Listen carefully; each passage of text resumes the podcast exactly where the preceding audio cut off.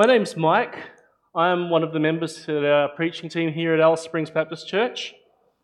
Being on this team is a privilege, not in the sense that I've been granted some sort of special appointment or position of honour by the members in recognition of how great I am, but for the fact that God has chosen to use me in spite of my sin and my brokenness, to share His will with you so that you can grow closer to Him.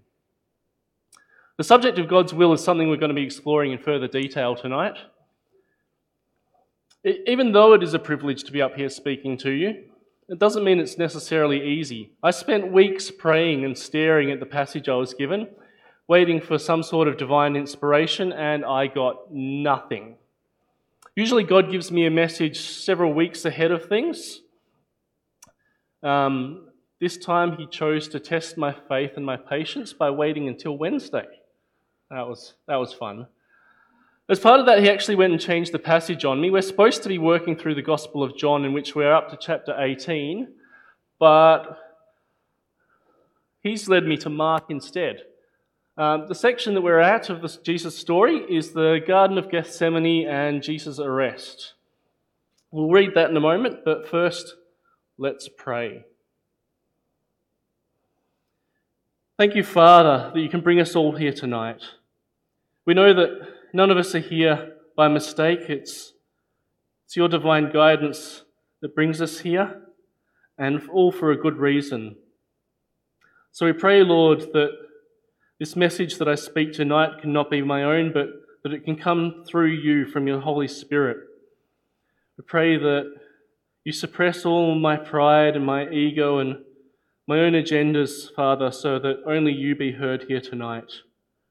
I pray that if there's anything written here in this message, that you take that away from me, Father, so that only your words come out. And I pray that we can all find a way to apply it to our lives that builds your kingdom. Better go get the clicker. Got to bring that up. Passage we're reading from is Mark 14, starting at verse 32. They went to a place called Gethsemane, and Jesus said to his disciples, Sit here while I pray. He took Peter, James, and John along with him, and he began to be deeply distressed and troubled. My soul is overwhelmed with sorrow to the point of death, he said to them. Stay here and keep watch. Going a little further, he fell to the ground and prayed that if possible, the hour might pass from him. Abba, Father, he said, everything is possible for you. Take this cup from me. Yet not what I will, but what you will. Then he returned to his disciples and found them sleeping. Simon, he said to Peter, are you asleep? Can't you keep watch for one hour? Watch and pray so that you'll not fall into temptation. The spirit is willing but the flesh is weak. Once more he went away and prayed the same thing. When he came back, he again found them sleeping because their eyes were heavy. They did not know what to say to him. I don't think I would either. Returning the third time, he said to them, Are you still sleeping and resting? Enough! The hour has come. Look, the Son of Man is delivered into the hands of sinners. Rise, let us go. Here comes my betrayer. Recently, I went through a situation that greatly upset and frustrated me. I'm going to keep the details confidential, but I'll tell you the broad strokes of what happened. There's something that I've wanted, that I've been pursuing for years, a large, life changing sort of goal. Recently, it looked very much like God had opened that door for me. Everything was perfect about it the timing, the specific details, just everything. It looked like He'd handcrafted it for me. Then at the last minute, got pulled away. I don't know if you've ever been through that, but it's pretty painful. I still don't know why it happened. It still has me confused and a bit upset. Why, why would God tease me with this and then just whip it out from under me? Did I fail a test? Did I want it too much? Did I make it an idol in my life?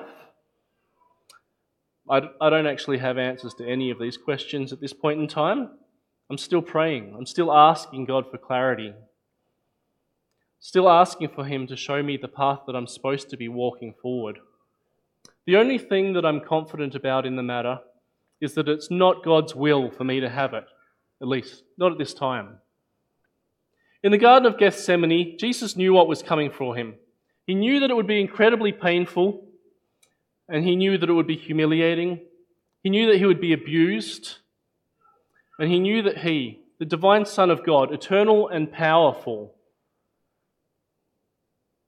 present since before creation, would be hung on a cross alongside common criminals to die a painful death while the crowd hurled insults and taunted him. He knew all of it, and he didn't want it. He wasn't rushing in with a big grin on his face. I'm so powerful. I'm God. I'm superior. I don't care what you do to me. His soul was overwhelmed with sorrow to the point of death. The Gospel of Luke says that his sweat was like drops of blood falling to the ground. I don't know if you've ever sliced yourself open before and seen the way that blood comes out. That's a lot of sweat. Despite all that, despite it, the course that he chose to accept on it, yet not what I will, but what you will, what God the Father wills. Our lives aren't easy, and the Bible doesn't ever promise that they will be. Actually, it promises us hardship and persecution. Genesis 3 says that because of sin, we will live our lives by the sweat of our brows and through painful toil. In Luke 6, Jesus says to us that we will be persecuted for his sake. Life will be hard and painful. That is an unavoidable consequence of sin being brought into this world. But through any pain we face, any adversity, any difficulty, any disappointment, any persecution, there's only one response to it all that is acceptable to God. Yet not what I will, but what you will. Have you ever prayed that to Him before? Have you ever knelt before God in a situation that hurts, said that to Him, and meant it? Doesn't mean that you have to swallow your emotions. Don't, don't have to put on a stiff upper lip and just pretend that nothing is wrong, life is fine, I'm too tough for this. It doesn't mean that you shouldn't let God know how you feel. It doesn't mean that you can't ask God, why is this happening? It doesn't mean that you can't beg God to intervene. God wants you to come to Him. He wants you to tell Him openly how you feel. He wants to have that heart to heart with you so He can establish the connection. But ultimately, we have to remember we were created for God, by God for His purposes. He wasn't created for ours. And so, even when we don't understand it, we have to accept and trust God's will. Just as Jesus did at the garden just as Job did after all of his tragedies. Not just in hard times, as well, even when times are good, even when we're getting everything that we think we want, even when life is just sputtery smooth, we need to follow God's will. But how do we know God's will? On that front, I've got some good news. God doesn't expect us to just stumble around in the dark.